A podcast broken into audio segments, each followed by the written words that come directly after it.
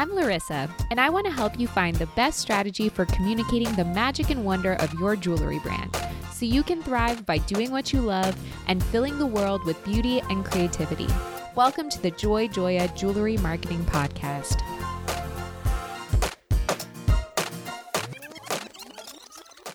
Hi, I'm your host, Larissa Wurstiak. Through this podcast, I aim to empower and inspire jewelry entrepreneurs and innovators so they can thrive by doing what they love. I'm passionate about digital marketing for jewelry brands, and I'm excited to share my passion with you. This is episode 127, and today I'm going to address a topic that comes up a lot. It's definitely a frequently asked question. Larissa, how can I grow my email subscriber list? I'll be sharing some tips and tactics that you can start using to get more email subscribers and ultimately more customers. I'm also really excited to make an announcement about my course, Jewelry Marketing 101, which has been in development for a year. It's now live and ready for you to be a student. Jewelry Marketing 101 is a self-paced foundational video course with 7 chapters and 50 lessons in total. By taking the course, you'll understand the foundations of jewelry marketing so you can begin implementing sound marketing practices for your jewelry business at a fraction of the cost of working with me one-on-one, but you still get that one-on-one experience.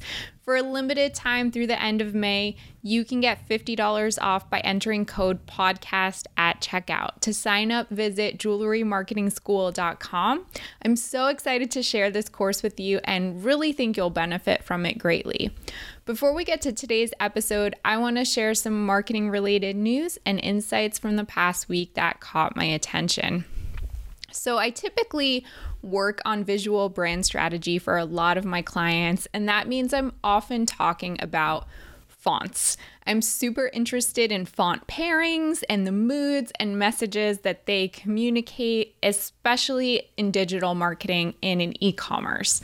So I recently saw an article on Dribbble about how data scientists actually studied the top 1,000 websites viewed on a desktop to provide numerical insights and benchmarks to better quantitatively understand the world of web design and font usage. So this is a little bit nerdy, but I think it's really cool and informative and can help you make decisions about font usage, especially on an e-commerce website. So on average, this study estimated that 85% of fonts are sans serif, with the remainder left for serif, monospaced, and everything else. If you don't know what those words mean, it's a little bit hard for me to explain without having a visual reference, so I just recommend you Google it to see the difference between serif and sans serif. Of the top 10 fonts, the top 9 are all sans serif. It turns out that headers on websites are much less likely to be sans serif. If you personally love serif fonts and feel like incorporating them into your brand, you'll be in better company by applying it to headers rather than paragraph tags. I think serif is just generally easier to read anyway in body text. It turns out that the median font size is 14 pixels, and it's rare for a website to go below 10 pixels or above 24 pixels. So again, really interesting. You could kind of use those as benchmarks for your own e-commerce web design. Really interested to know how the fonts that you use compare to those averages. So according to CNN, Pandora recently announced that they won't be using any more mined diamonds in their products, and they're instead shifting toward using lab-grown diamonds. Why am I sharing this? Well, any major transition like this, especially when it comes with a big announcement, PR, and marketing push, is a marketing move for sure. So their new collection called Pandora Brilliance is first rolling out in the UK, and it's expected to launch globally next year. The brand is saying that the new collection, according to them, is more environmentally friendly because the diamonds are made with more than 60% renewable energy on average. The brand also expects that these new diamonds will be made with 100% renewable energy when they eventually launch the collection globally. There's a really interesting quote from the article by Bain and Company.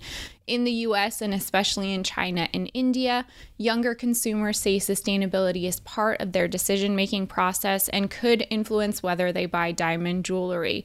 So I'm assuming that this new collection is kind of geared toward younger millennials, Gen Z, etc., because that's who seems to be responding to this type of offering. And then finally, what is the best marketing tactic for driving sales revenue? One report says it's email marketing. Funny, we're focusing this episode on that topic today. So Cheetah Digital recently published its Digital Consumer Trends Index 2021, and statistics indicated that email is still overwhelmingly the number one driver of sales. Social is not far behind email. However, previous research indicates that marketers really struggle to analyze social media, and I personally find that to be true. I think that it's easier to measure and track email and understand how it contributes directly to sales revenue. If you want to get the links to the articles I share in this segment of the podcast, you can sign up for my email newsletter by visiting joyjoya.com/signup, and you'll get a digest with the links whenever a new episode drops. I also want to remind you, if you listen to the audio version of this podcast, whether that's on iTunes, Spotify, Stitcher, or some other platform, there is also a video version of this podcast, and you get the benefit of seeing my cute dog, Charlotte, who I'm holding up right now in the video. She is always sitting on my lap because otherwise she makes a lot of noise in the background. You can find the video version on YouTube by just searching for Joy Joya, and so you may prefer that. I just wanted to let you know because not everyone knows. So let's get to it. So I want to talk today about tactics for getting subscribers to your email list. This is something that a lot of people I consult with struggle with. They're always looking for new ways to attract people to their email list because, as we learned a few minutes ago, email marketing is a top driver of sales revenue. So I have a lot of tips in this episode. I would say, if you are not trying some of them yet, to try as many as you possibly can, because all of these things working together will ultimately help you grow your email list. Maybe doing one or two here and there, you might see some movement, but I would really love to see you max out all your options so that you can get the best results possible. So the most obvious way to grow your email list is to ensure that you have some kind of pop-up or opt-in form on your website. I'm sure that a lot of my listeners already have this, but if not, it's an easy thing that you can implement today. So in addition to just having that pop-up or opt-in form in the footer or somewhere else on your website, you really want to make sure that the call to action is strong, clear, and specific. So tell your future subscribers specifically what they're getting by opting into your emails, whether that's announcements about upcoming promotions, news about new products. Will they be the first to hear about these things? You want to treat your email list as a VIP list. You want those people to really feel like they're opting into something special that they wouldn't get otherwise. So whatever that might be, you want to make it super clear up front, because otherwise, what is the point? What is the incentive? And if possible, or if it makes sense for your brand, because of course you don't want to train your customers to expect discounts all the time, you may want to offer some kind of incentive to get people to sign up, whether that's free shipping, 10% off, 15% off, some kind of gift with purchase, whatever that may be. You'll need to figure that out specifically for your business, but it's a way to encourage people to sign up. And it's so expected these days, like customers who are on the fence about buying something or potentially interested in buying something, they look for that email offer, because if they're a first-time customer, they want to make sure that they're getting any sort of discount possible. So that is the most obvious way to get subscribers for your email list. Another tactic, and you should be doing this anyway, is to create truly amazing email content. You want to be thinking outside of the box. If you can't do it yourself, hire a graphic designer, hire an email marketing strategist, someone who can really help you take your emails from blah to wow. You want to create emails that are so great that people who are already subscribed to them feel inspired to share them with their friends. And that can mean it has an amazing design, you have some kind of amazing offer, you're really showing your products in a beautiful way. Whatever it is, it has to be exciting enough to get your current subscribers to stop and say, this is so cool. Like, I want to share this with my best friend. I want to share this with my mom. If you can encourage people to share your emails, to forward them, to whatever it may be, share, you can potentially get new subscribers that way, because word of mouth will help other people subscribe. So that's another thing that you should be doing anyway. Think about how you can create amazing email content. You can think about sharing the direct link to sign up to your emails in your Instagram bio, and then mention in your captions for your social media posts occasionally, not all the time, what someone might gain by signing up, whether it's a coupon code or whatever other incentive you're providing. If you don't want to necessarily substitute out that link in your bio for just the email sign up link, you can use a link service like Linktree, for example, which is a free service that allows you to put a shortened link in your bio. When a person clicks it, it actually opens a page that has a lot of links on it. So you can link to your shop, you can link to your email sign up, you can link to maybe info about events, something like that.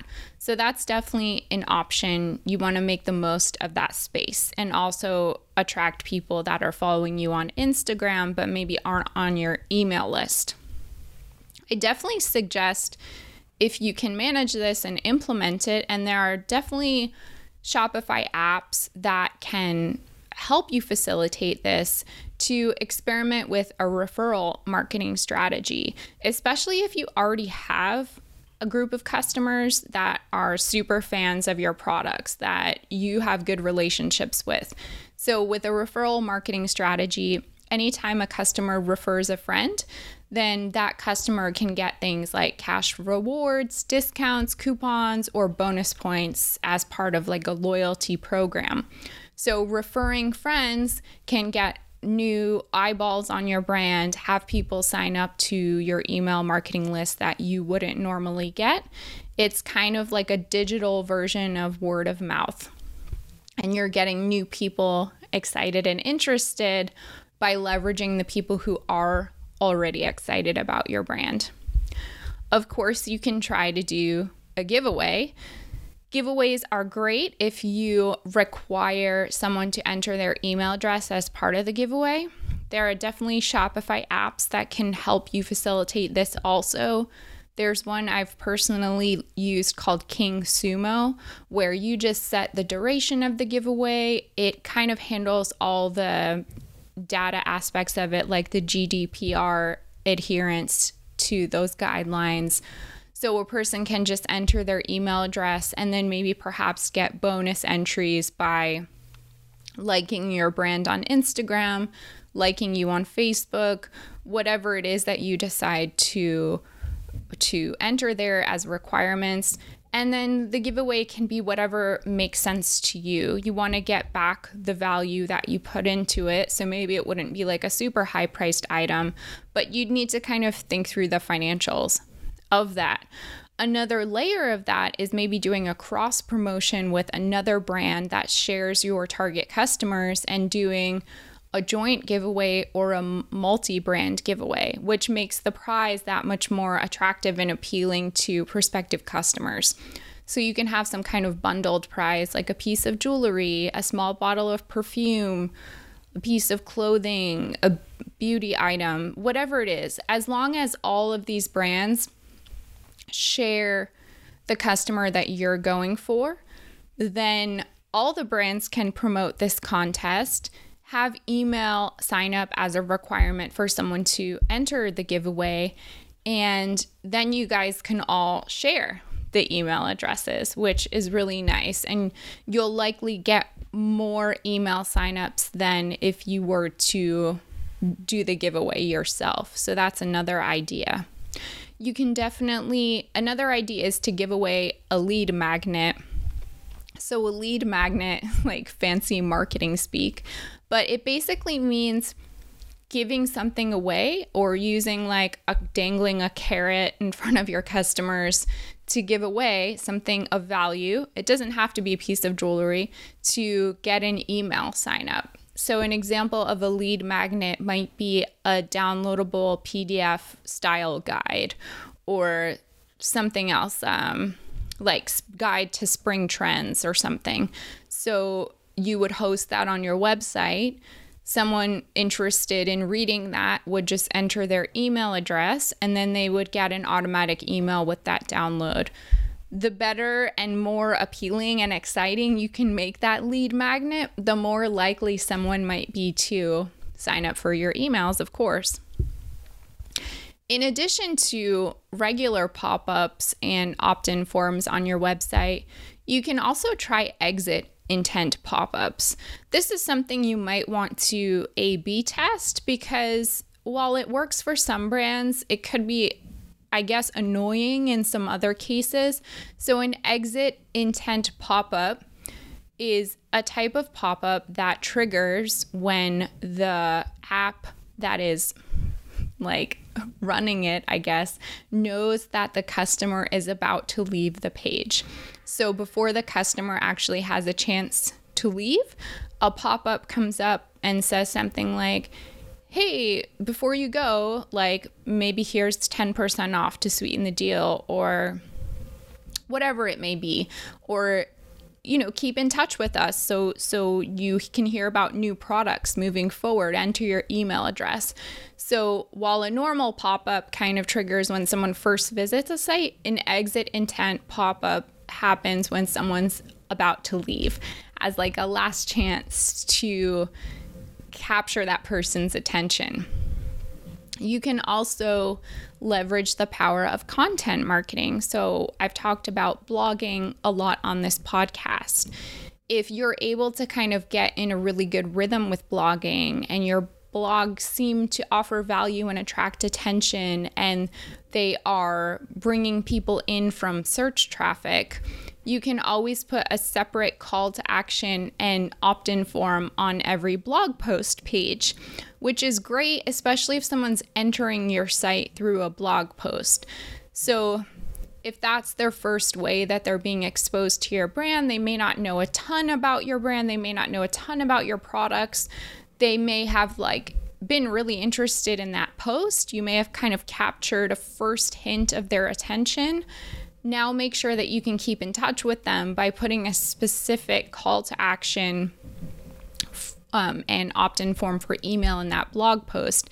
You can also kind of do gated content, it's called. So maybe you have like a short version of a blog post, something a little more brief, and then make that lead magnet a longer, more expanded version of that blog post that by the time the person gets to the end of the post, if they want more, if they want that expanded version, they can enter their email address and it would be automatically sent to them. So that's combining this like in blog call to action with the lead magnet strategy that I mentioned earlier. You can create a quiz. This is something I actually recently did with a client paired with Facebook and Instagram ads. We did an engagement and wedding ring style quiz, where we asked a series of questions and then it gives product recommendations, which is really helpful when the brand has a large inventory, or especially if it's something like bridal where the styles, the range of styles can be super overwhelming and a lot of them kind of start to look the same after a while. So if you can use a quiz app, one for Shopify is called Quiz Kit. They have a free version that you can try out and then a paid one where you have amazing options to design the quiz, make it look like it's really part of your website in terms of color and font and photography. You can really customize it out as much as you want and then choose the product recommendations that you want to share with your customers. And you have the option to require an email address at the end of that quiz if someone wants to get their results. And it's fun. Like, who doesn't like quizzes? Just reminds me of being like 13 years old and reading like Teen Vogue or Cosmopolitan or whatever and taking those style quizzes. Like, they don't have to be super intellectual. I think people sometimes need a little distraction on the internet, and it's a fun way to engage your customers and get their email addresses. If you are doing any sort of paid social media advertising, like Facebook and Instagram ads, there's a type of Facebook and Instagram ad that is called lead generation, where the goal of it, the point, the way the ad is set up is actually to get email addresses. Typically, this would work hand in hand with a lead magnet. So you would have to kind of promise something in exchange for the email address, whether it's some kind of really exclusive discount or like a style guide or whatever it may be. But it's a way to pair the paid advertising spend with your email capture efforts. You can personally ask your customers for their email addresses. This might seem a little bit obvious, but especially if you have like a smaller following on Instagram, for example, and you already do a lot of engagement on social media and you're the type of business that provides a more like personal tailored experience anyway, why not DM some people that you know, that you notice liking and commenting on your post often, especially if you know that they're not already members of your email list, and ask them to sign up. Tell them specifically like what the benefit is and simply share the link to that sign up form. And the last tactic for gaining new email subscribers is to do more in-person events, which now I think it's starting to look a little bit brighter through the rest of 2021, doing in-person events, meeting customers in person, having like a paper or some kind of iPad situation where you capture email addresses is a really great way to get a lot of email addresses, because I think especially if a prospective customer likes you at an event, they might be worried that they'll forget about you later or they won't know how to get to your website, even if they follow you on social media. So they'll want you to keep in touch with them. And more especially if you plan to do more events like that in the future in their area, I would segment those customers geographically and have a specific segment of your list for different places that you do events so that you can meet them again in the future. So those are my tips. What do you think? I love to hear from my listeners and viewers. You can always email me, Larissa, that's LARYSSA at joyjoya.com with your questions, comments, and feedback. As I mentioned at the beginning, you can get $50 off my course, Jewelry Marketing 101, for a limited time by visiting JewelryMarketingSchool.com and entering promo code podcast at checkout. This offer only lasts until May 31st, 2021. And you can always check out my book, Jewelry Marketing Joy. Get more information by visiting joyjoya.com/book. Thanks for listening. Remember to subscribe so you never miss an episode. For more information about marketing services for your jewelry brand, visit joyjoya.com, where you can download our free ebook, Proven Conversion Strategies for E-commerce Jewelry Retailers.